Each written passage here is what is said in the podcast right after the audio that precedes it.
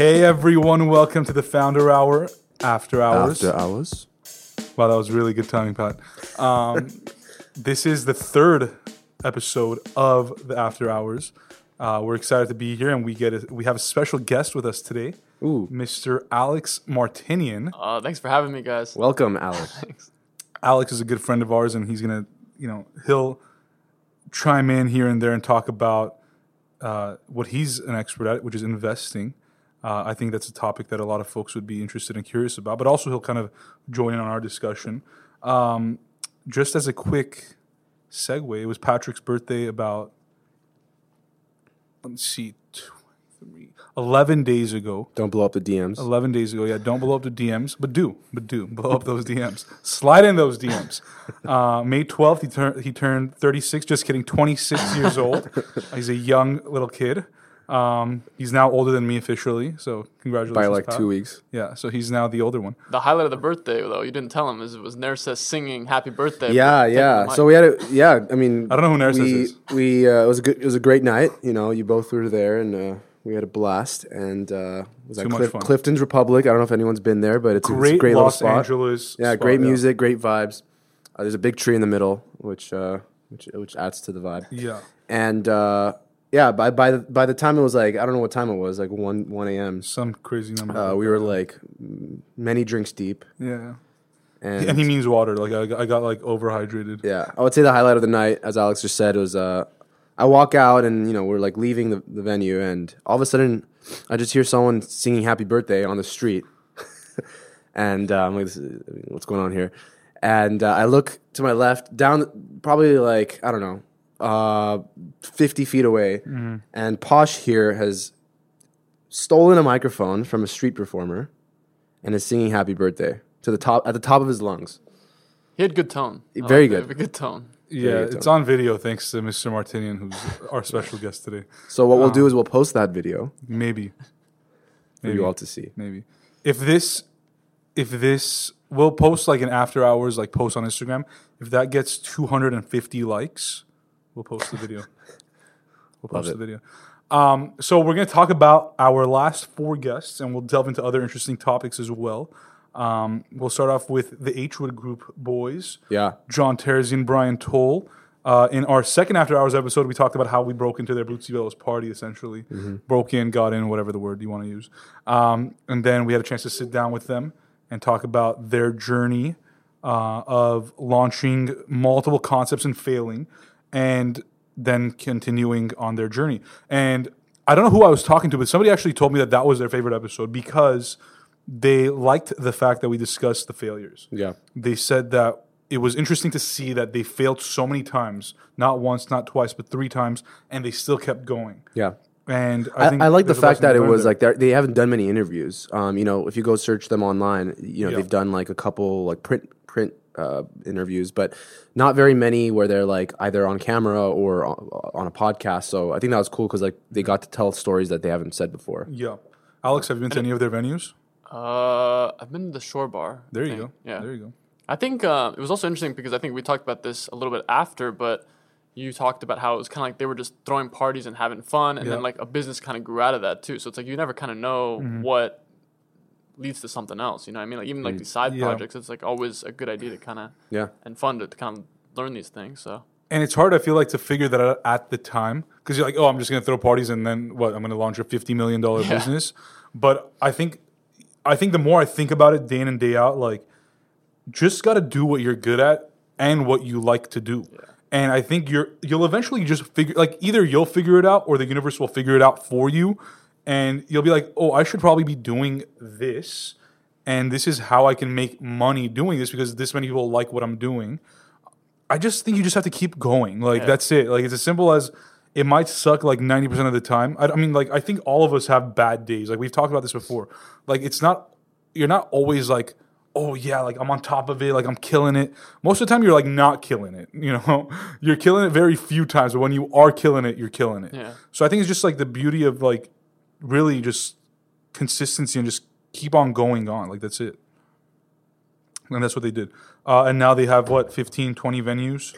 Yeah, they're killing it, man. I mean, they're they're moving from just like bars and lounges and clubs to doing Hotels, hotels, now. Um, so they're they're definitely, you know, thinking big and, and executing, and I don't know, um, that's gonna be awesome. Yeah, and I'm not encouraging people to go and start like a venue right now because it's not easy and it's not the greatest money making business. But I think what we're more so encouraging is if you're good at something, like in this case, John and Brian were good at bringing people together and you know going to parties. If you're good at something and you're like, I don't really see that turning into like a money making machine, think again. Like just keep doing it. Just keep keep throwing your house party. Keep you know going to a bunch of events. Keep I don't know bowling, and eventually you're gonna figure it out. Yeah, and this is one thing that I mean, we talked about it with um, drama, which was our most recent episode, which we'll get into. But um, I think it applies here too. Is like you got to also look around you and what's happening. Like if you're good at throwing parties, that means that like you're you're, you're attracting people. People are coming. At that point, you you kind of already know like, yo, I can do Yeah, whatever with this. Like I can be Right. successful doing this.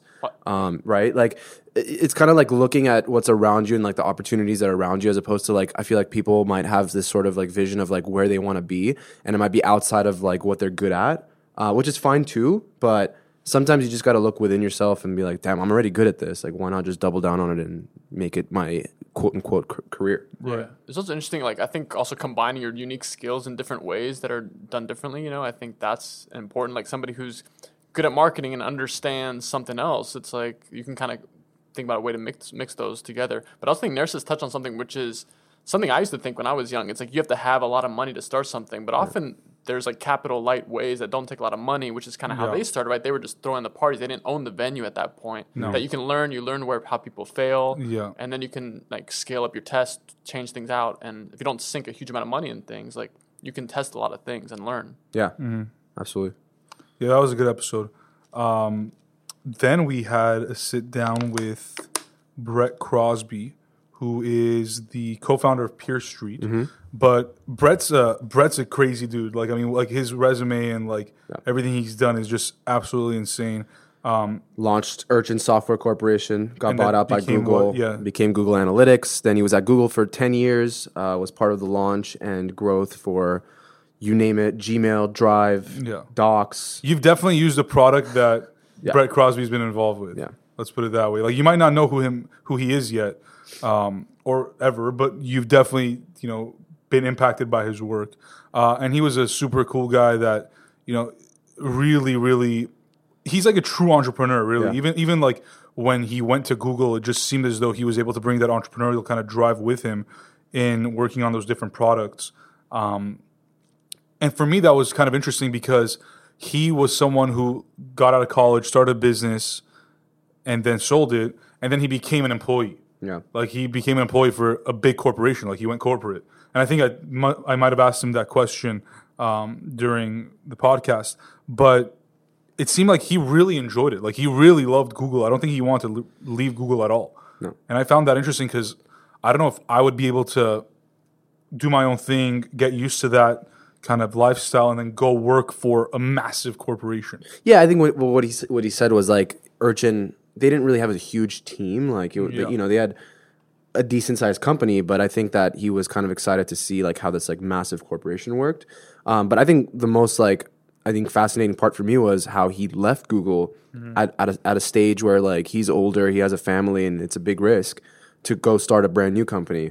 Um, but obviously, you know, he made a smart decision, like knowing that there was an opportunity there. Um, and he's been right about it. I mean, they haven't. uh, What is it? They funded half a billion dollars, I think, Something like that. uh, and haven't lost any money for their investors, which is crazy. Like that's a that's a niche business that he's figured out Yeah. is uh is solid. So that's awesome. It takes a lot of courage to do that too, to leave Yeah. that established thing. I mean, like it's especially when you have none of us have those kind of responsibilities, and it's you know Yeah. it's not, that's not easy. Our next guest was Ryan Hudson. After that, Honey, yeah, I, I wonder if people have heard of Honey. You know, because I love honey. Yeah, it's good. I mean, I've saved like literally hundreds of It's dollars. brilliant. Yeah, I'm not trying to sound like an advertisement here because they don't sponsor us yet. Um, Never but- spent all that at Patrick's birthday though, so there goes his honey savings went there. Every, thanks, honey. Um, it's a great name too because like there's so many different like ways like of just viewing what it actually means, Yeah. And it was I just loved hearing. I mean, like this is a guy that started this company like literally overnight mm-hmm. because he wanted to order pizza and he wanted to save like a dollar, and then he's like, I should just build something that maybe can like curate coupons from the internet, and so he did, and now it's honey, and it's the same product. It's obviously better, but he said like the core of it is still the same, and there's like what hundreds of engineers there. Yeah, and you you wonder why, like, right? Like, you know, someone maybe in their right mind, like thinking like I'm gonna start a huge company out of this like little thing. But I think he it was because he was like a tinkerer all his life. Like he he talked about how like even from a young age, like he would just like play around with like calculators and just mess around with products and things like that. So I think one thing I learned from that is like just even if you're like playing around with something and you don't see like a big potential in it, like it could lead to something else. It's just that that habit of like you see something that you you, you think could be better or um, you know could improve X, you know, just do it and it could end up becoming a massive company one day. Yeah. You know, So What was our final guest's name? Mr. Drama, Damn. Drama was something else. Drama is a great guy. Drama's the name. Yeah, he has like his own podcast uh, that just launched their hundredth episode. It's called Short Story Long. He basically interviews a bunch of cool people. Um, I think mostly in LA, Yeah. probably. Um, but he's had bigger guests: Kyrie Irving, Wiz Khalifa. I don't. Wiz Khalifa's I think in LA. Um, just a bunch of folks. Check it out. It's called Short Story Long.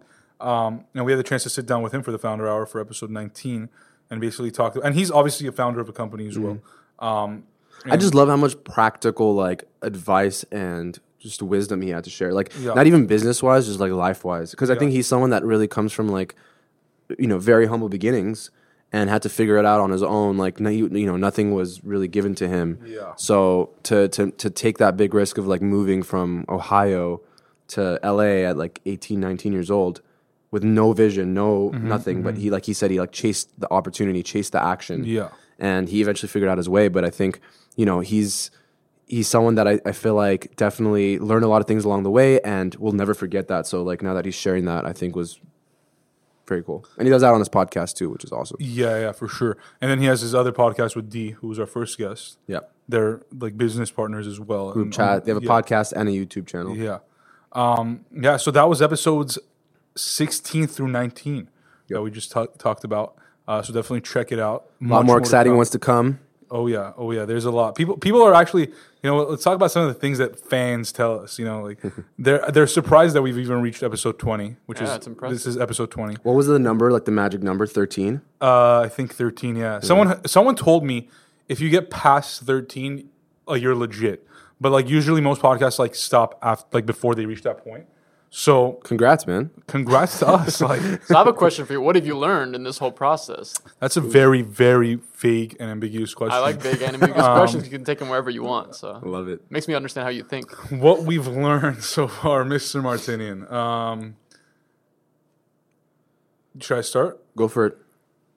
I've learned that there are a lot of dope people in LA. Number one, um, I've learned that a lot of them are somehow connected to one another already, whether they've met or they've heard of each other or what they're doing.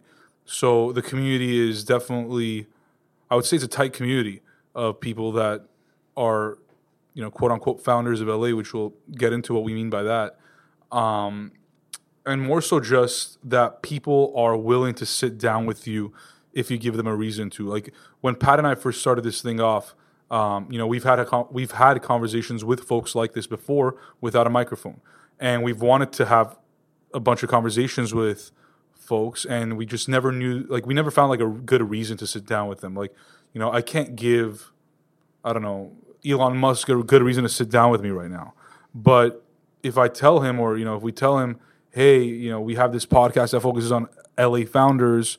You know, we've had, you know, multiple dozens of folks on there that you will recognize, and we want you to be part of that. the chances of that are higher because we give them a reason to sit down with us as opposed to hey, we just want to you know shoot the shit with you. Um, and people are willing to do that because I think people are willing to bet on the fact that number one, podcasts are you know growing and that audio is growing, but also more so that there is a need for good content in the world. Like, you know, just think about it when you're at home, you know, after work, before work, at lunch break, whatever it is, like you're always either on Instagram, on YouTube, on like you're always trying to interact with something or someone and trying to kind of like get all this content and, and you want it to be unique, you want it to be different. And that's that's what we're moving towards. Like I mean, like streaming channels like Netflix, Hulu, like this is why they're winning. It's because people want more content. Uh, so those are a few of the things I learned. I'm, I'm sure I could go on for days to answer that question, but I'll let Pat. Yeah, that's all. That's all great. Yeah. definitely agree with all that. Um, one, I guess just to piggyback off of that, like the fact that like these guys are all, I would say, pretty successful in their fields, but still willing to kind of just give back and give back that like wisdom to like the younger generation, especially. But anyone who's willing to listen, um, I've learned is something that is possible, whether it's through a podcast or something. But just having that medium, which is great. Um, I guess one thing I learned from like just the our, our our end of things is like you know to not take like a conventional route. Like whether you're launching a podcast or a youtube channel or an instagram page or some sort of content mechanism like don't do what everyone else is doing Yeah. you know? And and and you know that's that's something that's really tough to do because like you know I, I- it takes some time for you to figure out your identity and like really just like push that forward. But uh, and it's something we're, i'm continuing continuing to learn all the time every day but uh, that's definitely something i would say i've learned throughout the process Another thing I just thought about was, you know, we've interviewed a good amount of people at this point, and uh, I mean, it, it could be controversial, but I wish that there was more female founders, like in LA. And we've interviewed a good amount of, you know, female founders, but a majority are definitely male. Like even in the people that we've reached out to, a lot of them, or the majority of them, are men.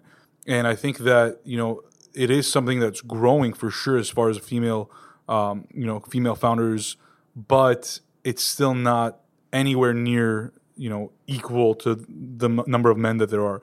So I think that, and I, I mean, I encourage like you know young women and you know actually any woman of any age to really kind of think about that. There's a lot of opportunity, whether it's you know to inspire other female entrepreneurs or to you know have companies focus more so on females. I mean, there's definitely a need for it. Um, you know, a lot of our friends that are female are very very entrepreneurial, and I'm sure they'll go off and do great things. But we need more of that because I think they bring a different sort of vision, a different sort of you know struggle, a different sort of you know leadership to the table, and um, I would like to see more of that, both as our guests and both in the, in the real world.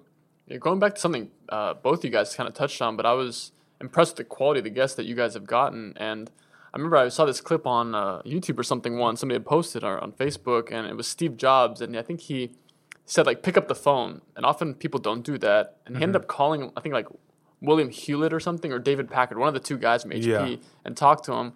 And it's like I think we underestimate how often people are going to respond to us and tell and like you said, like giving them some value proposition. But even without that, sometimes people like still help out. And in my life, it's like if I contact somebody randomly, like one, I think assuming the chance of them responding is like one percent, and it actually ends up being like twenty five percent. It's Yeah. like way higher than you think. It's like Yeah. we just don't pick, try it enough, and you guys have done an awesome job of that. And we've learned that too because we'd be like, ah, there's no way this person's going to answer us. And they answer. Like, for example, um, it could be premature, but it's okay. I don't care. Um, I was interning for Mayor Garcetti a couple years ago. Um, and obviously, you know, Mayor Garcetti's in LA. And we want to interview him. And so for months, we've been saying this, but we're like, ah, what are the odds of him actually having time to be on the, on the show? Um, or even wanting to do it in the first place. But we're like, you know what, fuck it. I'm just going to email him. And obviously, like, not him directly because I know he's not going to answer.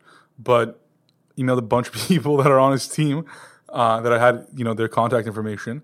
And a few days ago, we got a response, like, like literally, like a day after we sent that email, like, "Hey, would love to have a conversation with you about having Mayor Garcetti on the show. When's a good time for you?" It's awesome. Boom. Yeah. Teaser we're working on it We're working on it. it's not confirmed yet but we're working yeah, on it Yeah, we had a call two days ago um, with them, and um, it's, we'll see where that goes. We'll but get you, 'em on. But you know what I mean? Like, you know, like that's what I mean. Like, Yeah. I think what you said is right. You just, I mean, the worst answer is no, and you're already there. Yeah. Like if you don't ask, you're at a no, and if you ask and you get a no, you're still at a no. Just might as well. I mean, your chances are much worse if you don't ask. Yeah. So just might as well do. But yeah, you bring up a good point. Um, and I think that applies for business opportunities as well. Like if you're in a business or you're doing sales, you're gonna have to you're gonna get rejected most of the time. But I mean, you gotta ask regardless because you you might get that one person or that couple of people that will make up for all the other no's that you got. Um, so it's definitely again, there's so many lessons to be learned from what we've been doing, uh, not only from the guests that we've had, but also just kind of our journey uh, to getting these people. Like it's been very. I think for us, it's like as interesting to get these people on there and figure out who we want and what you know what value they bring to the, our guests. Uh, to- sorry, to our audience. Um, and we just continue, like we just want to continue doing that. While we're on the topic of, of guests, I want to encourage um, our listeners to, you know, submit submit guests that you guys would like to hear on the podcast. Uh, that really like would um, help us out in terms of getting you know folks that you want to hear their stories. So um, you can go to thefounderhour.com slash submit to submit a guest. Uh, and I want to I want to take a second to to to to really define like what we m- think of as a founder. Obviously, the podcast is called the Founder Hour, um, and I know founder typically can mean like a founder of a business, right? And um, I want to I want to really clear that up because I don't I don't think that that's the way we see it. Um, is you know, founder could be any any person who's almost like taking the leap to do something, whether it's creating a business, a nonprofit, a movement, even a product. You know, it's like you don't have to have created a company to be a founder. You could just be a creator. You could be an entrepreneur. You could be a visionary, uh, but someone who's like taken action towards something that they really believe in. Right. Yeah. So, uh, you know, we we've interviewed like Khalees, for example, and she's obviously a founder, but she's also a creator, and that that is exactly kind of what we what we mean by that. So. Yeah, I agree. What do you think, Alex? I, I, I was just thinking about. Um, I've been reading Howard Schultz's book, the guy that started Starbucks, the- his first book, and it's an awesome book. And Mm-hmm. Yeah. I think I just assumed he started Starbucks from scratch, and Yeah. maybe everybody else knows this, but it's just like he just saw this vision of how Mm-hmm. much bigger this quality coffee thing could be, and He was just- working for Starbucks, right? Yeah, he. Yeah, I think so. Yeah, yeah. And, and he. But it started with Pete's and stuff. He he Yeah. goes through the whole story, and at one point he left Starbucks, started his own chain. he, then he came in and, and back saw what Starbucks should be. Yeah. And he And he also traveled a lot through Europe, and it's like he got his you know great ideas from from Italy Out and of Italy, yeah. stuff, and it's like he's the one that built it though. And, and the thing he was always focused on that struck me was scalability. It's like he always made from the beginning. He's like, I got to have the right team, I got to be scalable, and it's like all the questions of a typical founder has, I think too. And he was thinking about them early on. Yeah. Um, but I, I think it's an awesome book, and um, he's a very impressive person. What's what's the book called again? Uh, pour a- your heart into it. Pour your heart into it. Yeah. Yeah. I remember listening to he was on How I Built This with Guy Raz. It was a live podcast, um, and I, to this day, it's probably one of my favorite episodes. Yeah, of his How I story's Built This. phenomenal. Yeah, I mean, it's, it's amazing because I think I, if I'm what I remember, he was working at Starbucks, and then he wanted to buy Starbucks, but there was somebody that outbid him, um, who was not involved with Starbucks, and I think his attorney who represented him, it's like Green something is his name, if I'm not mistaken, Greenfeld or something like that. Um, his attorney basically persuaded like the original Starbucks owner is like, you guys got to give it to Howard. Like this guy is the one that's going to drive the vision. But yeah, it comes back to the word founder. It's like, it's the person that kind of like is the person that incepts the idea. It's like the inception phase of what, like, or perhaps like the person that had the idea but never ended up doing it, Yeah. but told his neighbor to do the idea and his neighbor did it. Like I would consider the guy that came up with the idea the founder. Like maybe not of the company, but he was the one that inspired the vision or you know the product or whatever it may be. But Yeah. like you know Tenny Panosian, for example, um, is an influencer, but like I think her work allows other creators and visionaries to do what they want to do, you know. And yeah, sure, she's not a typical founder in you know. She the could be Webster's tomorrow. She wanted to be. Yeah, and I'm I'm sure she will eventually leverage her community to become a founder of a company. Yeah. But right now she's not. I mean, she's still you know she's making money, but that doesn't mean she's a founder. But yeah, I think the word founder is much more general in the way we see it. Cool. Yeah. Just wanted to Just clear that up. clear that up. Yeah. Um, I wanted to kind of also take an opportunity on the after hours to talk about some relevant topics that are you know currently you know happening in this day Like and age. Yanni and Laurel. Yeah, Alex, what did you hear, Yanni or Laurel? I heard Yanni. Amazing. So did I. Yan- Yanni it is. I heard Yanni, but I heard Laurel as well after a while, but mostly Yanni. what about the one with uh, Jimmy Kimmel's uh, dude? What's his name? Oh, Uh, uh, what's the guy's name? Guillermo? Is that? Guillermo. what was the word? I forget. Was it Jello? No, not Jello. Yogurt. Yogurt. Yogurt. Joker, Joker or yogurt? He said yogurt. I didn't see that. Yeah, I heard. I heard Joker. It was Joker or yogurt. It was like a funny little meme that was like on Instagram. A few people sent it to me, and I it was supposed to be a joke, um, but it was funny. Um, so a couple of the topics that I'm curious about, and you know, one of them is a big topic. So I don't know how we're gonna try to keep that minimal.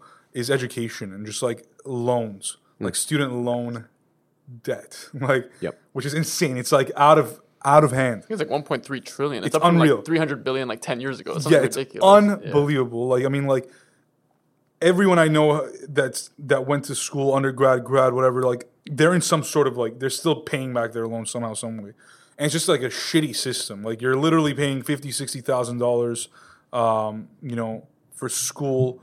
You know, for private schools at least, public schools, you're still paying in the 20, 30 range, and then you're not guaranteed a job. You're not getting paid well on that job. You're expected to go, you know, pay your bills and live, you know, on your like. It's just a never-ending cycle of fuckery, if you ask me. It's like pretty damn bad. So, I mean, I, I don't know, Alex. I feel like you have more knowledge into this area. Is like, what is the solution? Is there a solution to this?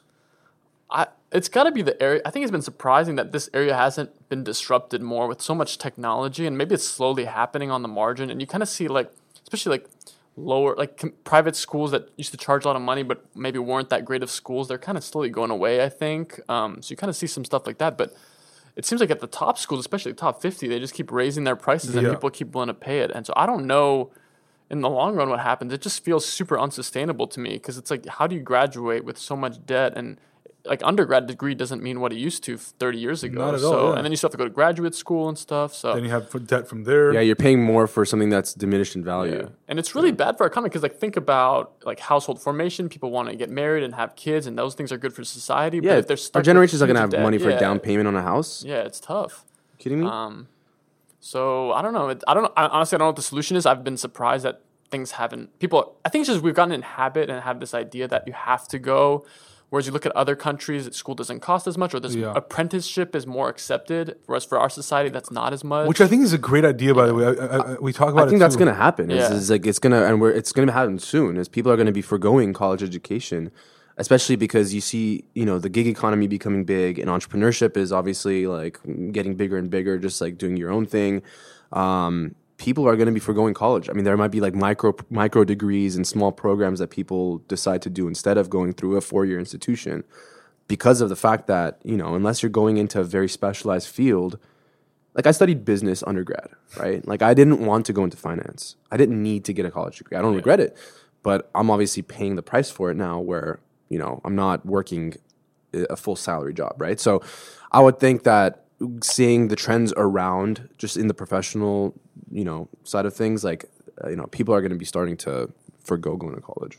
Yeah, it's a change. It's a changing environment, like with the working world. Like, you know, I just see, every day there's like a new podcaster. Like, I mean, and I don't know what that's going to lead to, but it just seems as though.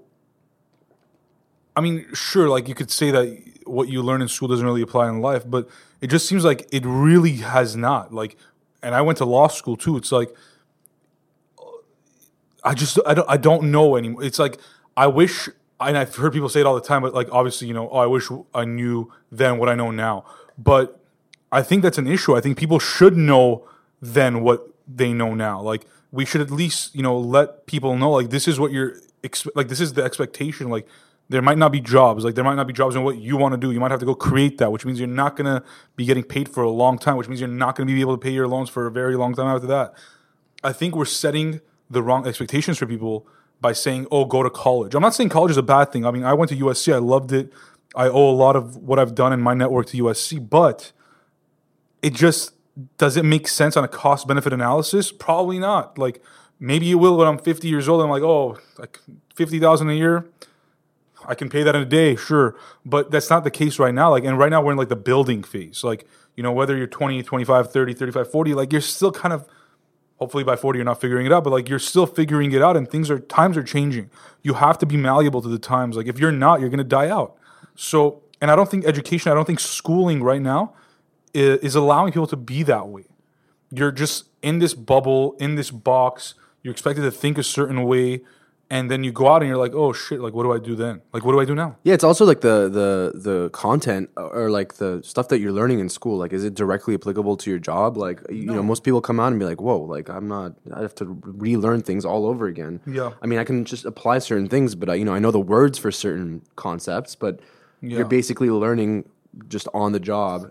And, and, and a much more in a much more focused way, like on that specific job that you're doing. I just Yeah, think I also think like the thing that trips me out about student debt is just you're making these decisions when you're 16, 17, 18 years old, and then maybe 20, 21, you never worked a job. You don't know how difficult it is to make money, you know? And it's like, but you're locking yourself in these hundreds of thousand dollars of commitments, and then there's like interest. Like, like I think one thing I missed is there was no financial education in school growing Mm-hmm. up. It's like, why isn't there no workshop on like here's how Yeah. student debt works or like here's what you do like there isn't much of that in high school No. here um, People have just gone into this kind of mindset of like, oh, I need to do that because it's the right thing Yeah, to do. exactly. Like sometimes, you know, I, I know I have friends that like d- decided not to go to college directly out, out of high school, took like a year or two off, and then applied to college. And like, you know, that could be I don't know well they're, how they'll end up in their field, like, but that could have been a smart decision because they decided, you know, I'm going to figure out exactly.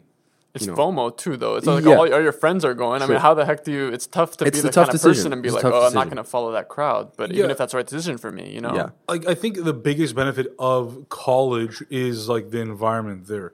It's not the academics and being in class. It's the people that are there with you that are going through this, you know, bullshit most of the time together. But like if there's another way to channel that Right. like, Like, the question is, does it have to be a fifty thousand dollar a year? yeah, thing? no. no. Probably probably not. Like I mean like I just think the reason it's so expensive is because of these damn professors who whose salaries just keep going up. Like I hope your professors aren't listening. I hope the they are. I hope they're ashamed of themselves. Um, I think there's a lot more to it, though. I don't there, think it's just there the is, but like, professors. I mean, there's really no reason why schools should be upwards of 60, 65, 70,000 and keep and keep on what they're giving me, like the value isn't going up every year. It's the same amount of value. Why is it going up? I mean, like when we were at USC, like what, six, seven years ago, it was like 48, 50,000. Now it's like 60. So in five years, you're telling me they've had a $10,000 value increase per student? I don't think so. Like, what are they giving you that's much more valuable right now than I they mean, were before? but like applications are going up. The, Yeah, the amount of which is applications are mind-boggling getting- to me, by the right. way. So like, I mean, at that point, you just keep charging more and more and uh, more. Yeah, I mean, like I don't know. more supply demand, I'm assuming. It know. just seems crazy. Like it's like in, in when our kids, when we have kids in 20 years or whatever, whenever we have kids, but like going to college, it's like, are they going to be spending like a million dollars on My kid's going to college or something? posh you, posh you. online send them learning, there. baby, or what? Online learning. I accept six people a year, hundred fifty thousand a kid. I'll teach them everything they need to know.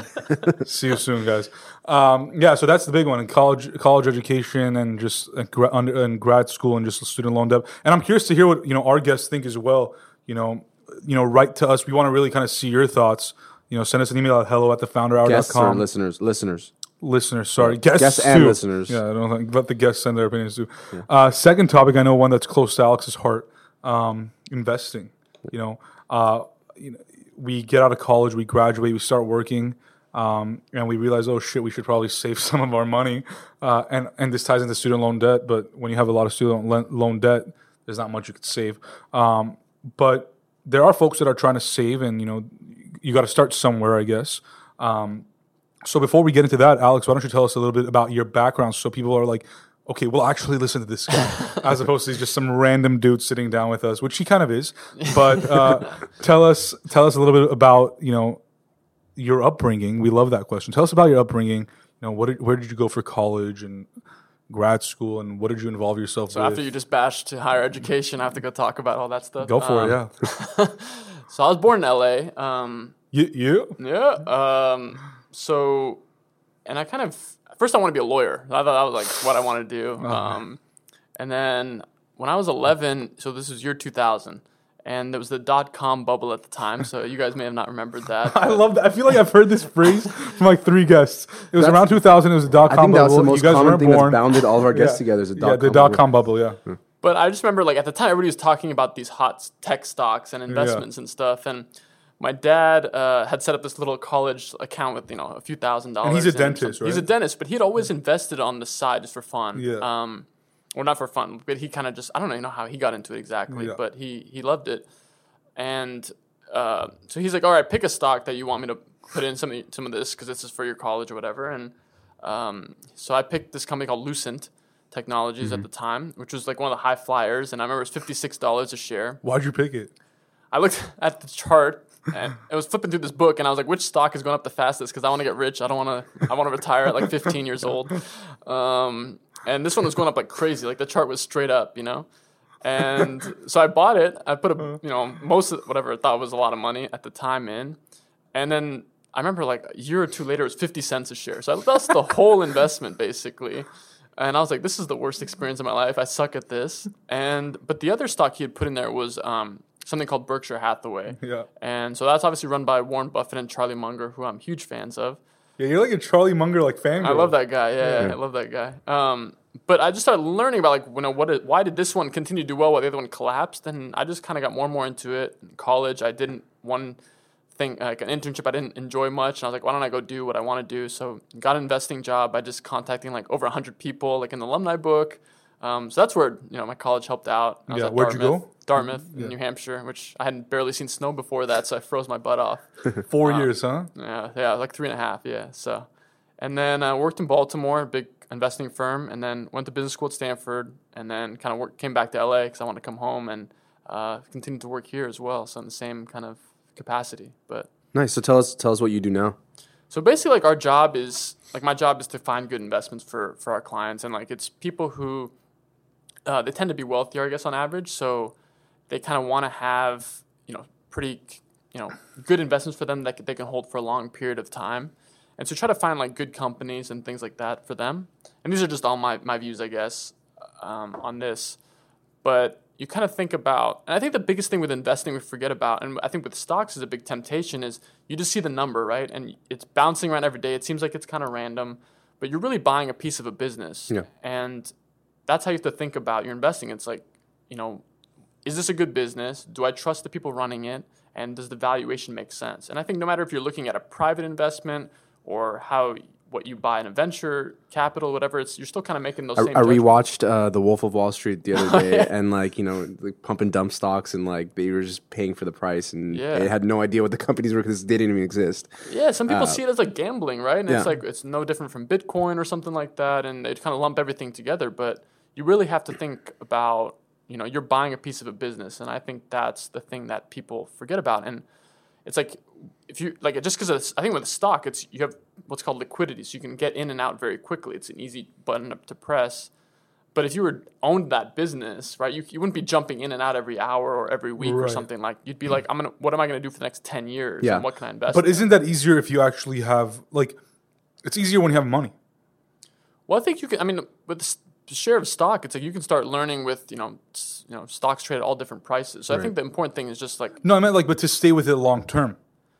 yeah, I mean, I, hopefully you're saving some of your paycheck or something like that and investing it on. Yeah, the if you're going all in on one stock, like you're not really Yeah. diversifying. Like you're yeah, Right. it's you're going one way or the other. But uh, like people always say, like um, it's like for example Tesla, right? Like they go like, oh, Elon Musk did this, and their sh- share price went down. And I was thinking like, you know, the company is just doing so well. Like look at what they've done. Like that company is. I mean, reg- like obviously, there's so many factors you just never know what's gonna happen. Um, but yeah, like Well, I think said, the stock like, market moves on expectations. So if everybody thinks something's going to be awesome and it turns out to be pretty awesome but not fully awesome, like the growth of the company or something, the stock will go down because the stock market is basically saying it's a voting mechanism essentially of what everybody thinks about investment and they're pricing it. So there's you know millions of people whatever around the world that are pricing you know ho- this thing with by their actions, and so you kind of have to think about like is my view different than what everybody else thinks or what the consensus opinion is. So if everybody thinks this investment's going to be awesome, it's going to be priced to be awesome. It's going to Yeah. trade at a very high multiple, and so, So I know like like Warren Buffett does like you know his his thing is like value investing. Yeah. Um, and then there are there are folks like um that are more like contrarian when it comes to like oh like the market thinks this, but um, you know I actually see I guess it's sort of the same thing, right? Like you know undervalued stocks that Well, the market yeah. I think it's like when somebody you buy when you're buying, somebody's selling. So you, either one of you is wrong. It's like it's uh, you're not both going to be right. So you have to think about like what advantage do I have when thinking about this, or what do I think differently than the person who's selling this to me. Um, so that's kind of what you have to think about. And I think you have to have your own style. You can't be perfect at everything. It's like what are you good at? And some pe- for some people, the right answer is just buy an index fund because there you get a little bit of everything, and generally the you know things do okay over time. You do well over the long term, but uh, it's just it's different. And sometimes it, the contrarian mindset is smart because for some people, if you can do it, because it's like when everybody else is really down on something, and you say, "Hey, maybe things are not as bad as people think, and this thing is underpriced," Yeah. then you jump in there. So I think I, you know, in, in anything to be contrarian is like you have to have more knowledge than the people that are you're going against because you Yeah. need to know mm-hmm. what it is to know what the opposite is or what you're going. You know what but, I mean? but you guys were So you gotta do contrarian more to start this too. It's like this is a whole thing about life. You know, it's you know if somebody came at you could pitch me a podcast, I'm like, oh, well, there's a zillion podcasts out there. Yeah, you know, what I mean, so what's your competitive advantage? You know, I think that's something you've you kind of answered. It's like Right. you guys have built something really cool. And somebody told me this in, in business school. It's a really smart classmate of mine. He's like, no matter what you're doing, if you want results different than average, you have to take chances that are different than what everybody else, what the con- consensus point, is. You yeah. know, sometimes it doesn't end up right. Sure. it doesn't. But I, but I feel like regardless, you'll still learn something out of that. yeah. So Hopefully, without losing that much money. if you want, yeah, in life or whatever, any decision, if you want outsized positive results, you have to be willing to take do it something different than what everybody else is doing. So Alex, as far as investing is concerned, what is like one tip that you have for like younger investors, like younger folks? You know, I, and when I say younger, like you know, twenty-two to thirty years old, like you know, graduated and you know, early on in their careers. You know, what is one thing that they could be doing or should be doing, perhaps? You know, um, to help them in their investing journey. I think so. I mean, there's a few things. I mean, I, I think the number one thing is just keeping it simple and only buying things that you kind of understand. I think people get in trouble. Like when I did my first time, I, I bought a stock. Why did it end up so badly? I had no idea what Lucent did. I had no idea about what it should be priced at. I didn't know what I was doing. But you kind of learn over a long time. And I think sometimes people are like, oh, what's the one stock I can put a little bit of money in and get rich and retire? And I think that's extremely unlikely.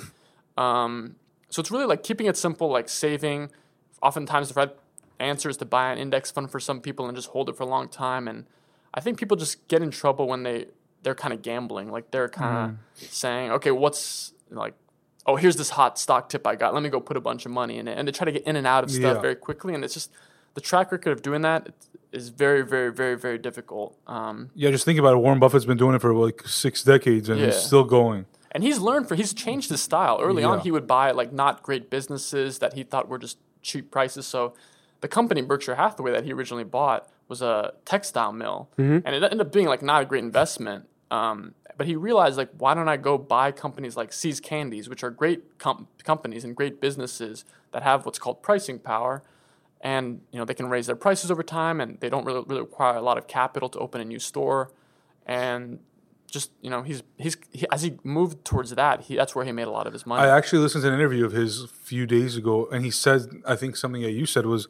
that when he's investing, he's buying businesses. And he said if it was up to him, he would buy all of Apple. Yeah, Like if it was allowed, he would just buy all of Apple. I think he owns like five percent of Apple now. yeah. Um, but that's that's interesting because I don't you don't really hear that where you know usually it's like oh yeah you know let me put my money here, but you're not really thinking about being when I say invested like fully invested like emotionally into that business and the growth and well being of that business. But I think that that's perhaps a smarter way to you know really kind of put your money there. Yeah. So that was something that I mean I guess both of you guys yeah, said it tells that. you how important it is. Like like you said, like some people just look at the number or the trend and they just Yeah. like buy based on that. But who goes and looks at the financial statements and sees like you know oh like wow they're actually much. This company is much better than what they seem to be on the stock market. Like, Or, like, and that's the what he does, right? Like he Yeah. he finds undervalued businesses and he buys it because he knows the stock is going to go up after. Yeah, So and he's looking at like the team of the people that are running it, like everything, it's basically the like, industry, what business are they in? What's their competitive advantage? It's like, all venture these capital things. in the public space. It's essentially what it is. I think management matters, and that's something like I think he learned, and something I learned over you know over the last few years. It's like you're really partnering with that people because those people, Yeah. the CEO, their management team, they're running it. You're not there. But it's the same thing if your if your friend came to you and and came and said, "Oh, I have this idea. Let me. w- Do you want to invest?" No. You'd be you'd be like, you know, you'd be thinking about you know, do I trust this person? Is this person ethical? Are they hardworking? You know, those same questions you want to ask of a when you're buying a stock too. I think. Yeah. know? What does Alex Martinian want to do five years from now? I don't know. I think uh, who knows. I don't know. Life is unpredictable. I, I, you know, you never know what's gonna Well, happen. I feel like you're very. I feel like I, I haven't heard the recording yet because obviously we're recording right now. But I feel like you have a voice for podcasts, um, and, and I feel like you'd be great. Like you'd be great for like some sort of like millennial money type. Like I like that. You know, top, Yeah. I mean, I I think it's. A, I think look, the thing with podcasts is I like podcasts that are like, you know, need based and like have some sort of vision as opposed to just like people sitting around talking. Like there's really no value in that. Like there needs to be some sort of value I take away on my commute or my run or like at the gym. And I think one big issue with, you know, student loan debt and, you know, you know, people, you know, working jobs and investing, like a lot of things that revolve around money is that we don't really know what we want to do with it. Like, and I think it's just like the nature of being, you know, young and not really having experienced much yet. But I think there would be a lot of value perhaps in, um, you know, whether it's you bringing on guests like we do, or you just going on every five minutes and t- ten minutes and talking about a certain thing. Like I think people want to kind of interact with things like that, especially once they get a little bit more serious and they get out of their like immature, like childish ages. Uh, like I I, just think it's like not did. that hard too. You know, it's No, like I think no. we, I think people in finance, especially, they make things too complex. Yeah. Whereas like you follow like a few simple rules, which all of us are capable of doing, Exactly. and you're 99 percent of the way there. And sometimes keeping it simple, you're gonna have way better results than somebody who tries to be smart about it. You know, so It's so Yeah. complicated that you don't even want to interact with it. Because the like, truth is, at the end of the day, nobody knows. Like Yeah. nobody really knows what's gonna happen. You just ha- you just could make the best educated guess. exactly, yeah. Yeah, that's really what it is. I'm gonna ask you a random question because I love doing that. Um, what is your favorite movie of all time? Ooh, I was expecting frozen yogurt. Uh, I love The Godfather one, and I love Casablanca. Those two movies are. I haven't and seen and like- Casablanca. and I like Dark Batman, Dark Knight Rises, and for, I yeah, those for three one. are probably my I asked for one. Yeah, Why? Why Godfather Part One? just the acting is unbelievable. I mean, it stands the test of time. You think about how they think about power. Like the scenes are memorable, the characters are memorable. Michael Um, Corleone. Yeah, Corleone. Um, I, I love mafia stories. I love Yeah. it. It's like my favorite thing in the world. Yeah, Sopranos to th- till this day is my favorite show. of all really? Yeah, that's a good show, too. Because same thing, like the acting Yeah. is unbelievable. I've never seen anyone act in a role better than James Gandolfini. yeah, he's amazing. he's an amazing unbelievable. Guy. Yeah, We lost something good there, Yeah. but for sure. Um, that, it, but those shows, it's like you watch them even 10, 20 years later, and they still, you're like, this is they're just as entertaining as. Yeah. Whereas, like, you know, the super special effects. sometimes stuff, better than like- what's like yeah, today. It's like awesome. you know, Because it's like real stories. yeah, it's a story, man. and that's like the it's the, like the it's it's why we did the founder hour because I think the best way that I learn at least is through story. Like I don't learn well when you're like putting something in front of me or like you tell me to learn something. Like if you tell it to me in story form, it's gonna stick. yeah. And I think there's like power to stories, like whether it's visual stories or audible stories or I don't know other sorts of like or food. Like for me, food is a story. Like for me, like what's on a plate is a story. Like somebody kind of put that together and it's a story, and I'll remember that. So perhaps something to think about is how to tell more things in story, how to do more things in story form. Hmm. I think it's powerful. yeah. I think it's powerful. Folks, there you have it. The Founder Hours After Hours episode three. Alex, thank you for, Thanks for having me. spending This some is time fun. with yeah. us. for being on, Thanks. man. This Great is awesome. You guys conversation. are doing cool stuff. So Thank you, It's yeah. fun to be here. So just want to make sure you guys are tuning in week after week, subscribing. It's important for you guys to subscribe. yeah, subscribe to the newsletter. Subscribe to the newsletter. We send out a newsletter right before we launch an episode every week. Uh, and that's growing. We have And hundreds of subscribe people to on the there. podcast. Subscribe to the podcast for sure, so you guys are up to date. And yeah, just we want you to be a part of this. We want you to engage with us. And if you guys have any feedback for us, always happy to hear it. Please email us at hello at thefounderhour.com. And if you have any interesting frozen yogurt flavors, send it our way. We'd love to try it. Send it our way. Follow us on social media at the Founder Hour. I'm Pat. Nope. Oh shit. I'm Posh. What, you're Pat now? I'm Pat. He's Pat. He's Alex. And we're out. Peace.